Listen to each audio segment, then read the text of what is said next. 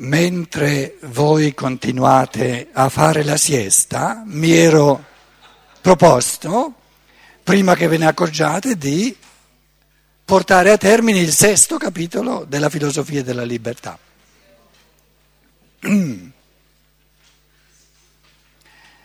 Devo constatare che stando alla quiescenza dell'assemblea le mie riflessioni sono abbastanza giuste. No, diciamo che siete così attenti, che pendete dalle mie labbra. Allora, riprendiamo, rileggiamo dall'inizio, avevamo letto soltanto poco, però adesso eh, prendiamo le cose dette ieri sera, dette stamattina, che erano abbastanza di principio, diciamo, no? come eh, fondamenti che ci consentono poi col testo di andare avanti un altro pezzo più speditamente. In altre parole, eh, eh, forse è meno giovevole fermarsi su ogni frase senza un contesto, eh, creare dei contesti, poi andare avanti un pezzo, poi di nuovo dei contesti, questo forse aiuta meglio diciamo, il cammino del pensiero.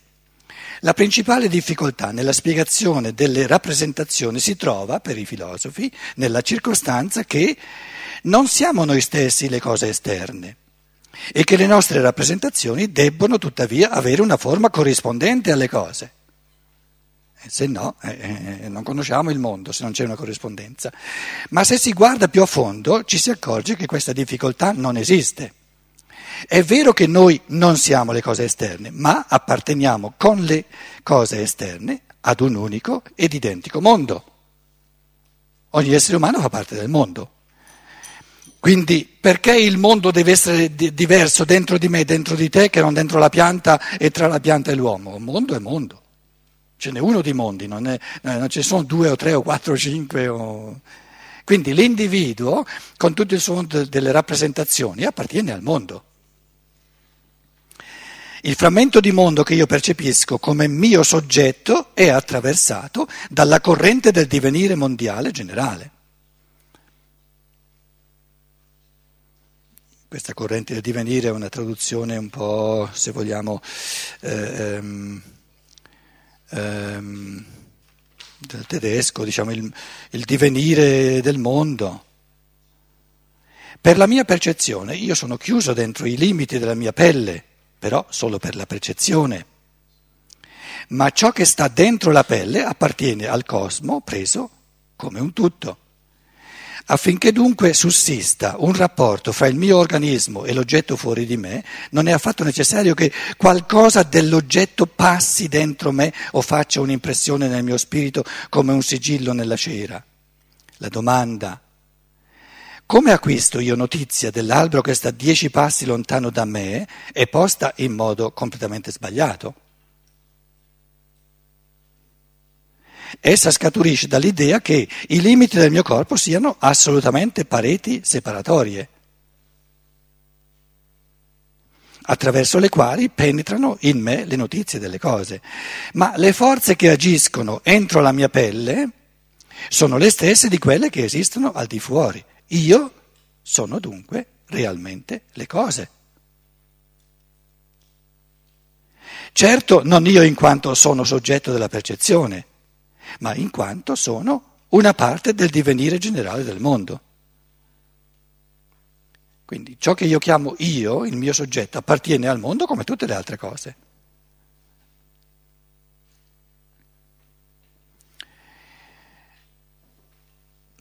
Chiediamoci perché la rappresentazione dell'albero fa maggiormente parte di me che non la percezione dell'albero.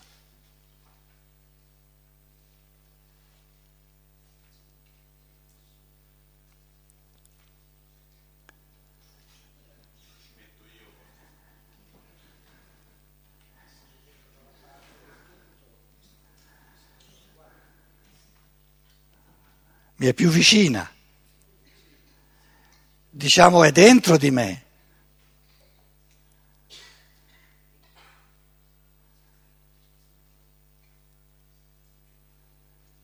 Diciamo che uno stesso albero, se volete, io sono per voi tutti la stessa percezione in un certo senso, no?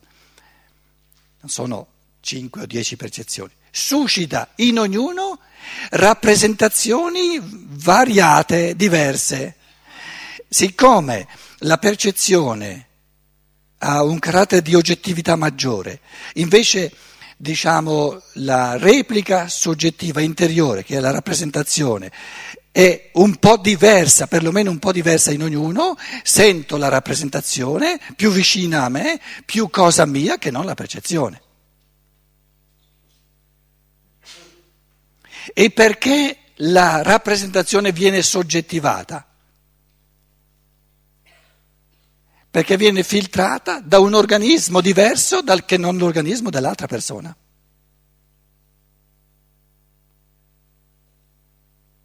Organismo sia corporeo sia animico. Quindi la percezione dello stesso albero in te passa per un'altra anima, per un altro corpo, passa per un altro corpo, altri occhi, eccetera, crea nell'anima un'immagine impressa in un'altra anima e per quanto riguarda me passa attraverso un altro corpo e un'altra anima. Perciò sento la, la rappresentazione più vicina a me come maggiormente parte di me che non la percezione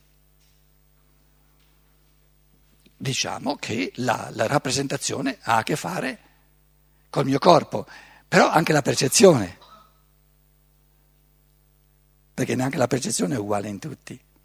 L'oggetto della percezione è lo stesso per tutti, l'albero che guardiamo, però il, il modo di percepire l'albero, cioè la percezione,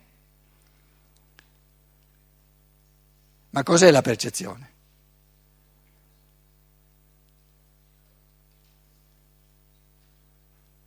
Non è nulla.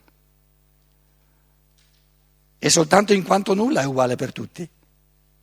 È un nulla dal quale ognuno fa qualcosa di diverso.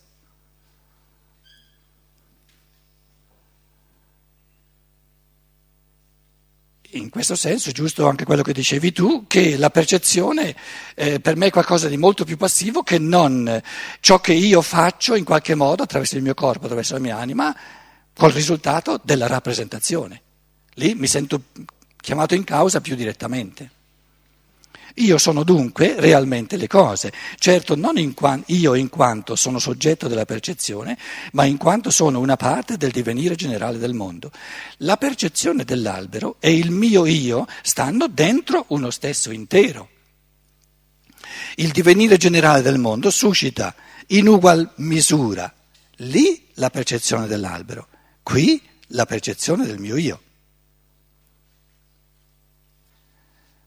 Quando guardo all'albero percepisco l'albero, quando guardo a me percepisco il mio io.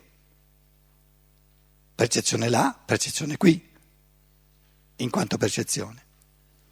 Se invece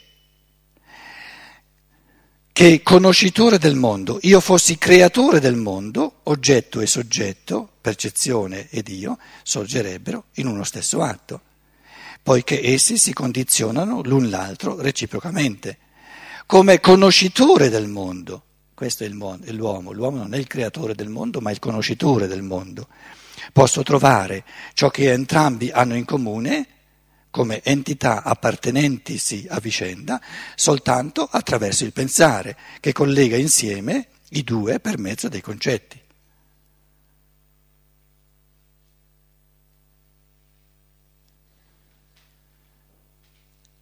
Allora chiedo di nuovo, qual è il concetto di rappresentazione? È il mondo interiorizzato, anima, e individualizzato, spirito.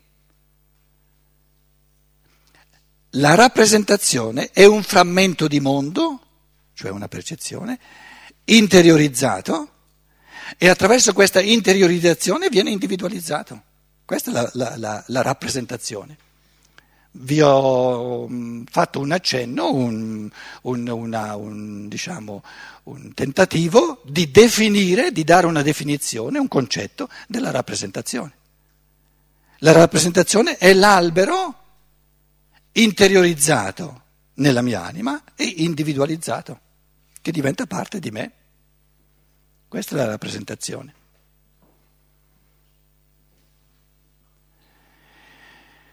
Ci sono altri aspetti del concetto di rappresentazione? Certo, certo. eh, la rappresentazione è un concetto individualizzato, certo, l'ho, l'ho detto nella prima definizione, ma adesso altri aspetti di questo concetto. La rappresentazione è l'albero che termina di non lasciarmi libero.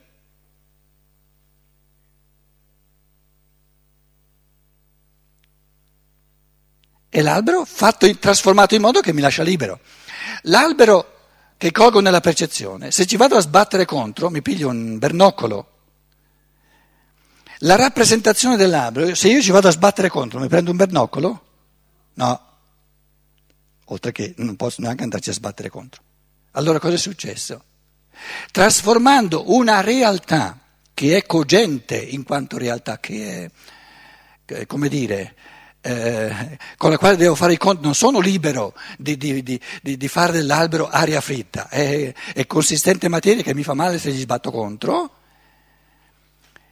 E uno dei sensi, sto ricamando sul concetto di rappresentazione, eh, intendiamoci bene, uno degli, degli, dei, dei, dire, dei tratti fondamentali della rappresentazione è che di fronte alle rappresentazioni, essendo immagini e non realtà, mi lasciano libero. Quindi il motivo per cui l'uomo trasforma tutte le rappresentazioni, eh, scusate, tutte le percezioni in rappresentazioni è che questo gli dà la possibilità di esplicare la libertà. Noi nella nostra coscienza abbiamo soltanto immagini, immagini mnemoniche, immagini rappresentative e di fronte alle immagini che non sono realtà siamo liberi. Le pensiamo, le buttiamo via, ne pensiamo altre, le cambiamo, eccetera. Quindi l'essere umano ha potuto diventare libero soltanto avendo la possibilità concessagli da, da, da, dalla regia, diciamo, dalla conduzione dell'evoluzione umana, eh, acquistando la possibilità di trasformare tutta la realtà in immagini senza realtà. Quindi il senso della rappresentazione è uno dei significati fondamentali della rappresentazione è la libertà.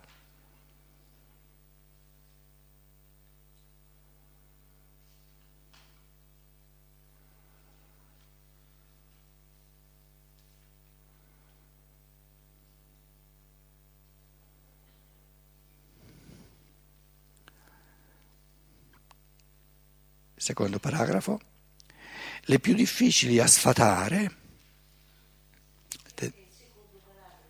Sì, sì.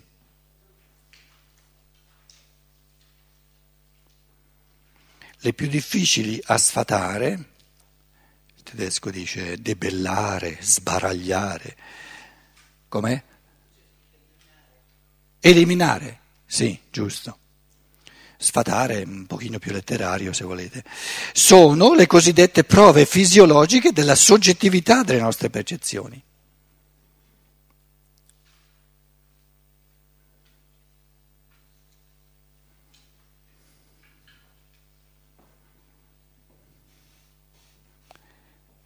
Adesso c'è tutto una, un tentativo di sminuire la la funzione della rappresentazione, perché dice ma la rappresentazione è puramente soggettiva, non è nulla di oggettivo. Non ho nulla dell'oggettività dell'albero io nella rappresentazione dell'albero. La rappresentazione è in tutto e per tutto dipendente da elementi soggettivi che sono i nervi, che sono il cervello, che sono i sensi, eccetera, eccetera, eccetera. Ma essendo filtrata la rappresentazione, essendo il risultato di elementi, nervo ottico, occhio, la retina, nervo ottico, poi il cervello, eccetera, che sono rispetto all'albero del tutto estranei, io nella rappresentazione dell'albero, dell'oggettività dell'albero non ho più nulla, l'ho del tutto soggettivizzato.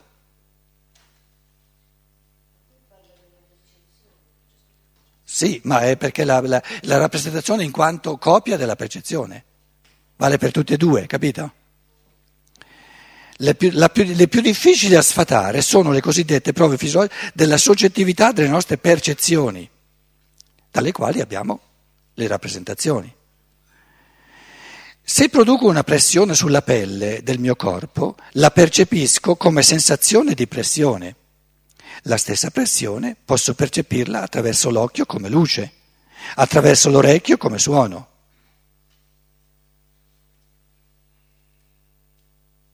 Allora percezioni oggettive non ci sono, a seconda dei sensi, eh, degli organi di senso con cui vengono a, a, interagire, salta fuori un suono, salta fuori una luce, salta fuori un colore, salta fuori un, un, un, un odore, no? Ma se in origine la cosa è unica e poi ogni senso la trasforma in una cosa diversa, allora non esiste una percezione oggettiva. E quindi neanche una rappresentazione oggettiva. La stessa pressione posso percepirla attraverso l'occhio come luce, attraverso l'orecchio come suono.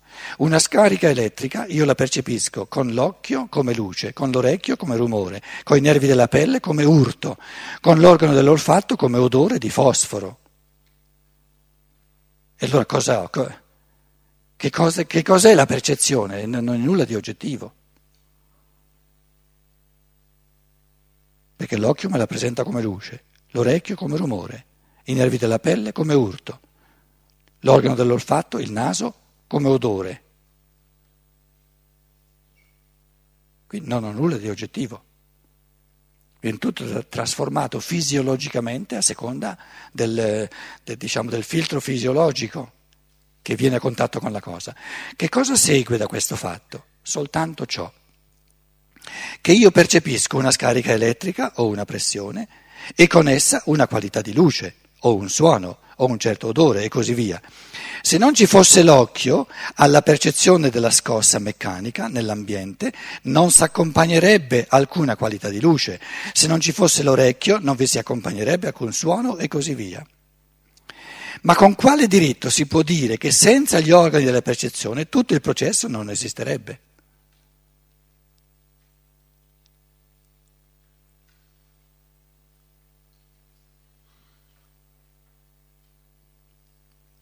Chi dal fatto che una scarica elettrica suscita nell'occhio una sensazione luminosa conclude che ciò che noi sentiamo come luce fuori dal nostro organismo è soltanto un processo meccanico di movimento, dimentica che egli non fa che passare da una percezione all'altra.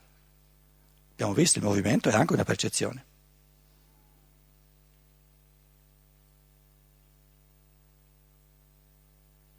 Rispetto per esempio tempo e spazio che sono astrazioni. Vi ho fatto vedere che anche la velocità, anche la categoria di velocità è un'astrazione rispetto al movimento, che viene vissuto come moto, no? che, mi, che mi muove nell'anima e mi mette in moto. Dimentica che egli non fa che passare da una percezione all'altra e che perciò non va mai al di fuori della percezione Altrettanto come si può dire che l'occhio percepisce quale luce un processo meccanico di movimento nell'ambiente, che l'occhio percepisce quale luce come luce un processo meccanico di movimento nell'ambiente, si può anche dire che una regolare modificazione di un oggetto è da noi percepita come processo di movimento.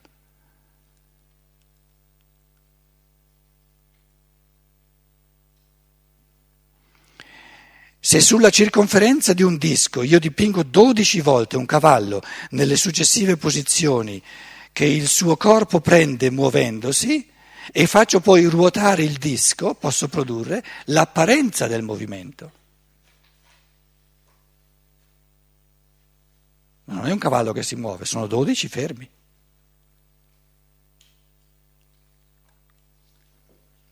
Allora c'è una anche questo è un buon, un buon materiale di meditazione.